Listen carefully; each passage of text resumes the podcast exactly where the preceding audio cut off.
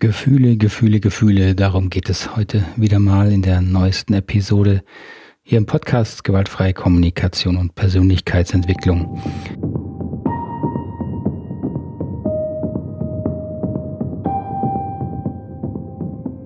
Wie kann man die Gefühlstheorie der gewaltfreien Kommunikation zunächst jetzt mal denn einordnen im Kontext der ähm, wissenschaftlichen Theorien, die es dazu gibt? Dazu wollte ich heute mal eine Episode machen. Angeregt wurde diese Episode durch eine Hörerinnenrückfrage von Christine M. aus Berlin, die ich Ihnen hier kurz vorstellen möchte. Ich wollte mich bedanken für den letzten äh, Podcast, Nummer 40, glaube ich, extrinsisch-intrinsische Bedürfnisse. Fand ich wahnsinnig spannend, äh, hat mich sehr angeregt, verschiedenes und diesmal wollte ich auch mal ein paar Rückfragen stellen. Ja, Christine, ich danke Ihnen für die nette Rückmeldung und die äh, vielen Fragen, die ich nach und nach sicher auch hier im Podcast bearbeiten werde. Eine davon ging ja zum Thema Gefühle, da gehen wir gleich drauf ein. Vorher noch mein Dank an eine andere Hörerin, die mir geschrieben hat. Bettina hat mir geschrieben, dass sie die Selbstempathieübung, die ich hier im Podcast auch äh, vorgestellt habe, gemacht hat und die ihr sehr weitergeholfen hat, ein ein Thema aus ihrer eigenen Biografie, aus ihrer Herkunftsfamilie klarer zu kriegen, bewusster zu kriegen und damit wohl auch besser damit umgehen zu können. Vielen Dank, das, ähm, ja, das freut mich wirklich und dass Sie sich auch die Zeit nehmen, das mir zu schreiben. So, nun lassen Sie uns aber mal das Thema Gefühle einsteigen. Das ja das Thema des heutigen Podcasts ist. Ähm, ich habe mich natürlich als Trainer äh, ausführlich mit dem Thema Gefühle beschäftigt. Das hat mich auch interessiert, äh, was die, die harte Wissenschaft dazu sagt. Und muss Ihnen ganz ehrlich sagen, ich persönlich bin dann wieder daraufhin zurückgekommen, die sehr, sehr schlichte, vereinfachte Variante äh, von Marshall Rosenberg ähm, einfach zu übernehmen, weil sie sich aus meiner Sicht auch durch wissenschaftliche Fakten mittlerweile bestätigt hat. Und vor allem aber auch, weil sie sich durch die äh, meine subjektive Wahrnehmung und durch meine Arbeit mit Menschen eben bestätigt hat. Wenn wir uns mit Gefühlen beschäftigen, ähm, dann müssen wir sehen, dass man Gefühle sehr unterschiedlich aus verschiedenen Perspektiven betrachten und untersuchen kann. Ähm, sehr grob gesagt kann man sagen, dass sie, dass sie können Gefühle sehr subjektiv, also aus der Innenwahrnehmung betrachten, beobachten, untersuchen und versuchen sie objektiv durch das, was wir heute wissenschaftlich nennen, ähm, zu untersuchen. Und man kann diese beiden Perspektiven natürlich gegeneinander hinstellen und gucken, welche, ähm, welche scheint einem stimmiger, sinniger zu sein. Aus meiner Sicht kann man aber diese beiden Perspektiven nicht sozusagen gegeneinander austauschen oder ersetzen. Also man kann nicht sagen, im Endeffekt die subjektive ist völlig richtig oder die objektive ist völlig richtig, sondern das sind zwei Perspektiven, die für mich gerade im Bereich von Gefühlen ähm, durchaus auch nebeneinander stehen müssen. Und wir müssen gucken, wo sind die Grenzen der einen Perspektive, wo sind die Grenzen der anderen Perspektive. Die gewaltfreie Kommunikation steht ganz klar auf der Seite der subjektiven ähm, äh, Betrachtung von Gefühlen. Wir, wir lehren ja in der gewaltfreien Kommunikation die Intro, Introspektion, die Selbstreflexion. Das heißt, wir geben den, unseren Teilnehmern, Leuten, die sich für die GFK interessieren, ein bestimmtes Modell, eine bestimmte Struktur.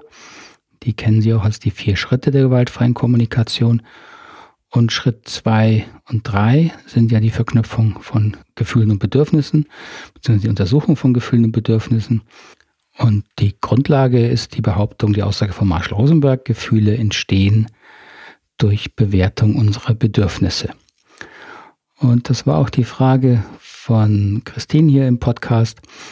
Sie hat sich ein bisschen an dem Begriff Entstehen ähm, gerieben, weil sie gesagt hat, Gefühle entstehen durch doch hauptsächlich oder sehr stark auch durch, wenn ich es richtig verstanden habe, einfach eine sehr schnelle Verarbeitung in unserem, in unserem ältesten Teil, einem der ältesten Teil unseres Gehirns, dem Mandelkern. Und dann kann man doch nicht sagen, dass da sozusagen bewertet wird. So, und dann kommt man dann, wenn man das so betrachtet, natürlich in den Bereich, wenn man jetzt objektiv untersucht, wie ähm, entstehenden Gefühle im Körper. Was macht denn unser Organismus mit den Reizen, die er von außen bekommt und die er dann in Gefühle übersetzt? Und wenn man sich da mal ein bisschen mit der wissenschaftlichen Literatur auch nur ansatzweise beschäftigt, äh, wird man natürlich wie meistens bei diesen Themen sehr schnell feststellen, dass man da vom Hölzchen Stöckchen kommt und es mittlerweile so, so viele ähm, Untersuchungen dazu gibt, dass es schwer ist, einen Überblick zu gewinnen. Und ich habe aber trotzdem mal versucht, Ihnen einen sehr groben Überblick über so drei, glaube ich, sind es Schulenrichtungen ähm, zu zeigen, wie eben die Wissenschaft auf Gefühle ähm, schaut. Das finde ich auch sehr interessant, denn ähm, wir werden sehen, an all diesen Schulenrichtungen ist immer ein Stück weit ein Kern wohl wahr und dann kam eben die nächste Theorie und die nächste äh, empirische Untersuchung, die wieder gezeigt hat, was, wo ist der Fehler in der vorherigen Theorie und so funktioniert eben auch. So im 19. Jahrhundert hat man sich angefangen, wissenschaftlich mit dem Thema Gefühlen auseinanderzusetzen. Das ist auch spannend, das ist eigentlich ja sehr, sehr spät, ja. Daran sieht man mal, welche, welchen Stellenwert diese Emotionen äh, auch für Wissenschaft eingenommen haben. Das wurde ja sehr, sehr lange ignoriert. Das hat ähm, wahrscheinlich auch nicht in das wissenschaftliche Weltbild gepasst, weil Gefühle halt äh, sehr diffus sind, sehr sprunghaft sind. Äh, so gab es wohl wenig Anlass, sich damit zu beschäftigen. Vielleicht galt es auch als irgendwie was Unwissenschaftliches, Irrationales. Naja, wie auch sei. Auf jeden Fall 19. Jahrhundert haben ähm, unabhängig ein US-amerikanischer und ein dänischer äh, Physiologe sich angefangen mit der Wissenschaft Theorie zu Emotionen zu beschäftigen. Und die haben dann die relativ bekannte James Lange-Theorie der Emotionen aufgestellt, die ganz witzig ist, die nämlich behauptet, dass eben ähm, nicht der Reiz, der von außen kommt, die Emotion auslöst, sondern dass dieser Reiz, so behaupten sie, eine unmittelbare körperliche Reaktion zur Folge hat, die dann erst im nächsten Schritt die Emotion entstehen lässt. Also ein sehr bekannter, ein bekanntes Zitat des Herrn James Lange, der diese Theorie aufgestellt hat.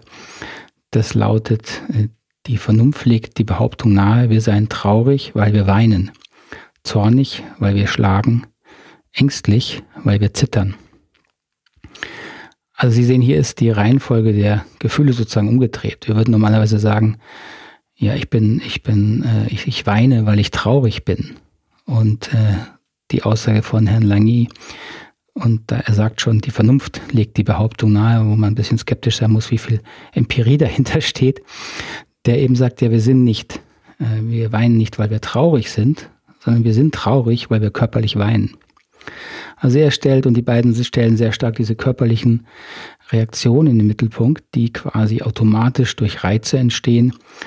Und dann geht, dann haben, entwickeln wir danach sozusagen die entsprechenden Gefühle. Das klingt vielleicht ein bisschen komisch, ähm, lässt sich aber durchaus auch heute noch wiederfinden, wenn Sie sich an die bekannten äh, Vorträge von Frau Birkenbiel erinnern, die ja mal dieses Thema aufgebracht hatte, wie kann man sich sozusagen emotional besser steuern. Und sie hat in ihren sehr witzigen Vorträgen ja zum Beispiel dieses, Beisp dieses Beispiel gebracht, äh, wenn man sich depressiv fühlt, ein bisschen unten fühlt, soll man einfach sich äh, ins Bad stellen vor den Spiegel und lächeln. Also ganz bewusst die Mundwinkel hochziehen, all die Muskeln aktivieren, die man normalerweise aktiviert, wenn man lächelt. Und das mindestens eine Minute lang machen und dann geht es einem besser, so bei Frau Birkenbiel. Und wenn Sie das mal probiert haben, das ähm, funktioniert tatsächlich ein Stück weit. Also unser Körper reagiert auf diese körperlichen Prozesse durch die, sag ich jetzt mal, Produktion von entsprechenden Gefühlen. Das ist also das, wo ähm, diese Theorie durchaus ähm, eine, eine, real, eine, eine faktische Basis hat.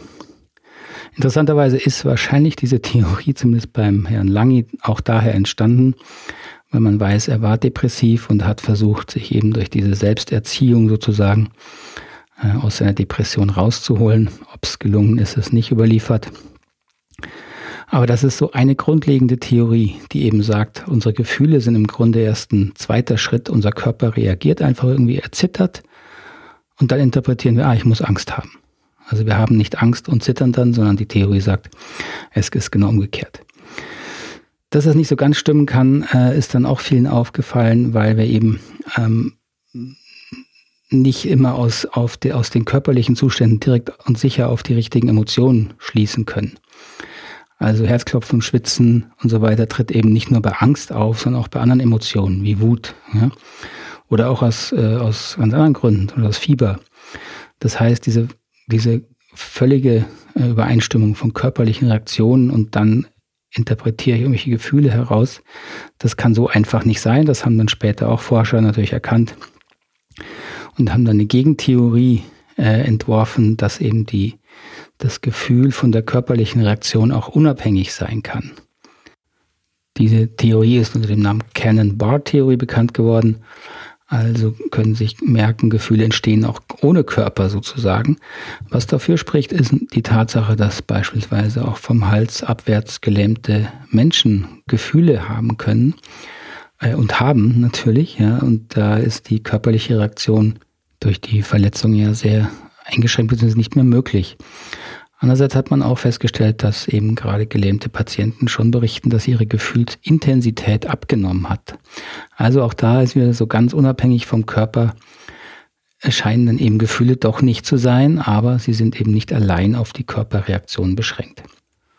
So, und zu einem Überfluss kam dann in den 60er Jahren noch eine dritte Theorie dazu von einem Herrn Singer, Jeremy Singer, der gezeigt hat in sehr komplexen Versuchen, dass eben Emotionen doch auch durch kognitive Prozesse, also durch Bewertungsprozesse ähm, verändert und beeinflusst werden. Und dass also nicht nur die körperliche Reaktion äh, die Gefühle sozusagen beeinflusst, sondern auch noch äh, höhere Bewertungsprozesse im Gehirn. Dort hat man drei äh, Theorien, die im Grunde ziemlich nebeneinander standen. Und ähm, als letzte und heute aktuell akzeptierte Theorie, zumindest so ich das verstanden habe, weitgehend akzeptierte Theorie, lässt sich dann die im Jahr 1989 von dem Neurowissenschaftler Joseph Ledoux ähm, formulierte Modell der Emotionsentstehung, das auf neurobiologischen Untersuchungen äh, basiert. Und Ledoux hat wohl gezeigt, dass alle emotionalen Reize auf zwei unterschiedlichen Wegen im Gehirn verarbeitet werden. Es geht immer auf kürzesten und schnellsten Weg zu dem Bereich des Gehirns, den wir den Mandelkern, die Amygdala nennen und von dem wir annehmen und wissen, dass er vor allen Dingen sehr, sehr schnell ähm, reagiert, aber sehr einfache Kategorien hat, in denen er reagiert und dass er vor allen Dingen völlig unbewusst unsere Reize interpretiert im Sinne von Gefahr oder Nicht-Gefahr. Deswegen ist die Amygdala vor allem damit beschäftigt, Angst auszulösen. Und gleichzeitig wird jeder Reiz über einen zweiten, aber langsamen Weg in die, durch die Großhirnrinde geleitet, wo er eben äh, kognitiv bewertet, analysiert und ausgewertet wird und auch da eine emotionale Reaktion erzeugt wird. Eine Schlüsselrolle kommt bei dem eben der genannten Amygdala, diesem Mandelkern zu. Das ist ein sehr alter Teil unseres Gehirns der eben nach sehr einfachen Kategorien bewertet. Also auch hier würde ich sagen, stimmt das grundlegende, sehr simple Konzept der gewaltfreien Kommunikation, wo wir eben sagen, unser Organismus bewertet die ganze Zeit die Umwelt. Das merken wir natürlich nicht. Und deswegen sagt Ledoux auch in seinem Buch, das Gehirn weiß wesentlich mehr über die Welt als sie selbst. Ja, das stimmt. Denn die meiste Zeit ähm, merken wir ja unsere Gefühle nicht, beziehungsweise wir fühlen uns ruhig. Das ist ja ein Gefühl oder wir sind entspannt und das betrachten wir dann aber nicht großartig als Gefühl, weil es auch, äh, weil wir dessen nicht bewusst sind. Ähm, Im Grunde ist das aber das Gefühl, was unsere äh, Amygdala, der Mandelkern, produziert, um uns eben zu signalisieren, es ist gerade sicher, du brauchst nichts tun. Ja? Ähm, und gleichzeitig wird natürlich die Umwelt auch ähm, komplexer bewertet. Also unser Großhirn ist damit beschäftigt, nur es braucht natürlich länger.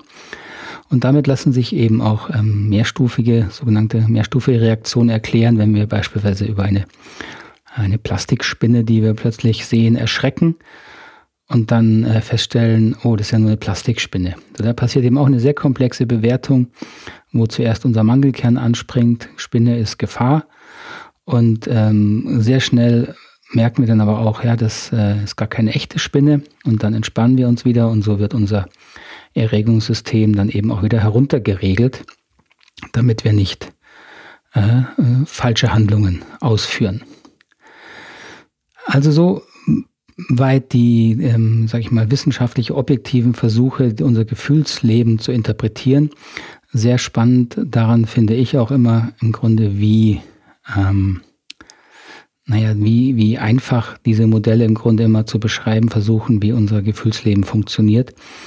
Denn äh, wir sind natürlich weit mehr als jetzt äh, Reizreaktionsmaschinen, die nur immer auf Flucht äh, oder Einfrieren oder ähm, Gefahr sozusagen äh, programmiert sind. Denn höhere Gefühle wie, wie äh, Mitgefühl, Zuneigung, Liebe äh, spielen natürlich in diesen Theorien erstmal überhaupt keine Rolle.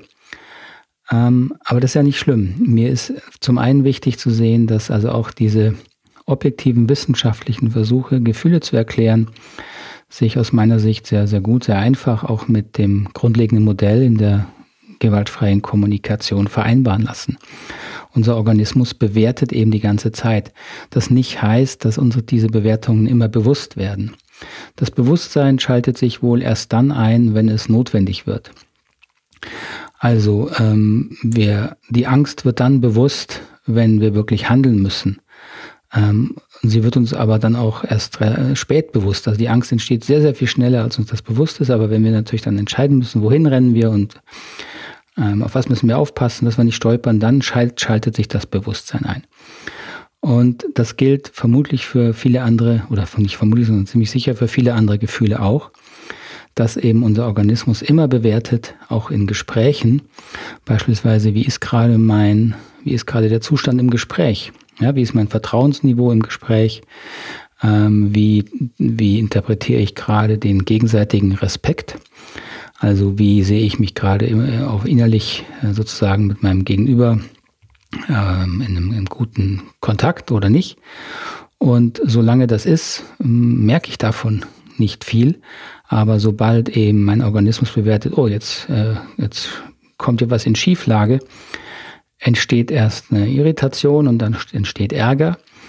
Und dann fängt unser Bewusstsein eben an, da äh, einzugreifen und versucht zu handeln. Ja, versucht uns dann einen Weg zu zeigen, ähm, wie wir aus dieser Situation sozusagen rauskommen oder etwas verändern, sodass äh, unsere Gefühlslage sich wieder normalisiert. So, das ist auch im Grunde der Ansatz, wo wir dann mit der gewaltfreien Kommunikation eben ähm, anfangen zu arbeiten, weil wir oh, sagen, es bringt wenig, in diesen aktuellen Situationen dann zu versuchen, seine Gefühle bewusst äh, in den Griff zu kriegen oder großartig zu verändern, weil eben diese Gefühlsreaktionen zum großen, großen Teil unbewusst gesteuert werden. Und da haben sie in dem Moment auch überhaupt keinen Zugriff zu und sie verstehen auch gar nicht, warum die Gefühle entstehen. In seltensten Fällen ist ihnen bewusst, warum sie gerade die Situation bewerten, wie sie sie bewerten.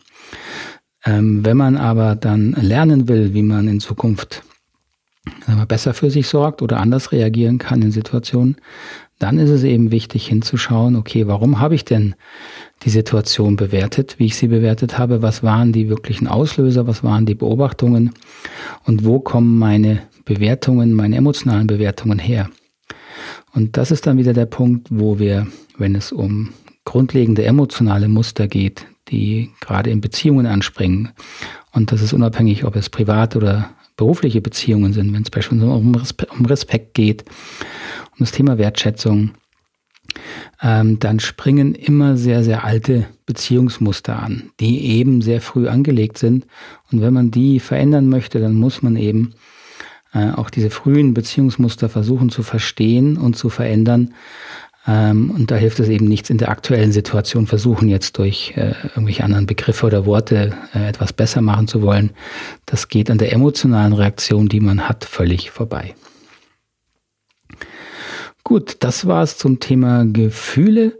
Mal eine etwas ähm, wissenschaftlichere sozusagen äh, Variante hier im Podcast. Würde mich interessieren, ob das auf Interesse stößt bei Ihnen. Ähm, freue mich, wie gesagt, immer über Rückmeldungen. Schreiben Sie mir einfach. Ich verlinke Ihnen hier unten ähm, die Kontaktdaten. Ah, da kann ich auch gerade noch was loswerden. Die eine wichtige Information. Das war auch eine Info von ähm, von Christine, die ich hier am Anfang kurz eingespielt habe, ähm, zum Thema ähm, Links in den Show Notes und zu, zum Thema, äh, wie man mir Rückmeldung geben kann. Ich hatte in früheren Podcast-Episoden immer diese Anchor-App erwähnt. Das war eine, äh, das war ein Dienst, den ich früher benutzt habe, um diesen Podcast zu erstellen und zu verteilen, den ich jetzt aus verschiedenen Gründen nicht mehr nutzen möchte. Und da konnte man mir mit direkt eine Sprachnachricht schicken. Das habe ich jetzt geändert. Ähm, leider werden Show Notes in den verschiedenen Podcasts-App sehr unterschiedlich zuverlässig angezeigt. Also das erlebe ich auch ähm, in meinen, wenn ich die selber anschaue, dass in manchen Podcast-Apps klappt das ganz gut, in manchen erscheinen diese Links gar nicht oder nicht richtig. Ähm, da kann ich Sie nur bitten, wenn Sie das interessiert, gehen Sie auf die Homepage des Podcasts die verlinke ich auch in den Show Notes, aber wenn Sie die nicht finden, dann können Sie immer auf die Seite knotenlösen.com gehen. Knotenlösen ein Wort mit OE. Da finden Sie den Podcast, da können Sie draufklicken und dann kommen Sie auch auf die Homepage des Podcasts. Da finden Sie alle Episoden und wenn Sie da die jeweiligen Episoden anklicken, dann kommen immer die Show Notes ähm, und da können Sie mir auch immer über einen Sprachdienst, wenn Sie möchten, eine Sprachnachricht schicken äh, oder auch ganz einfach natürlich eine E-Mail oder eine WhatsApp. Ist alles willkommen. Okay, das war's für heute. Dann bedanke ich mich für Ihre Aufmerksamkeit und freue mich auf unser Wiederhören. Bis zum nächsten Mal. Tschüss, alles Gute.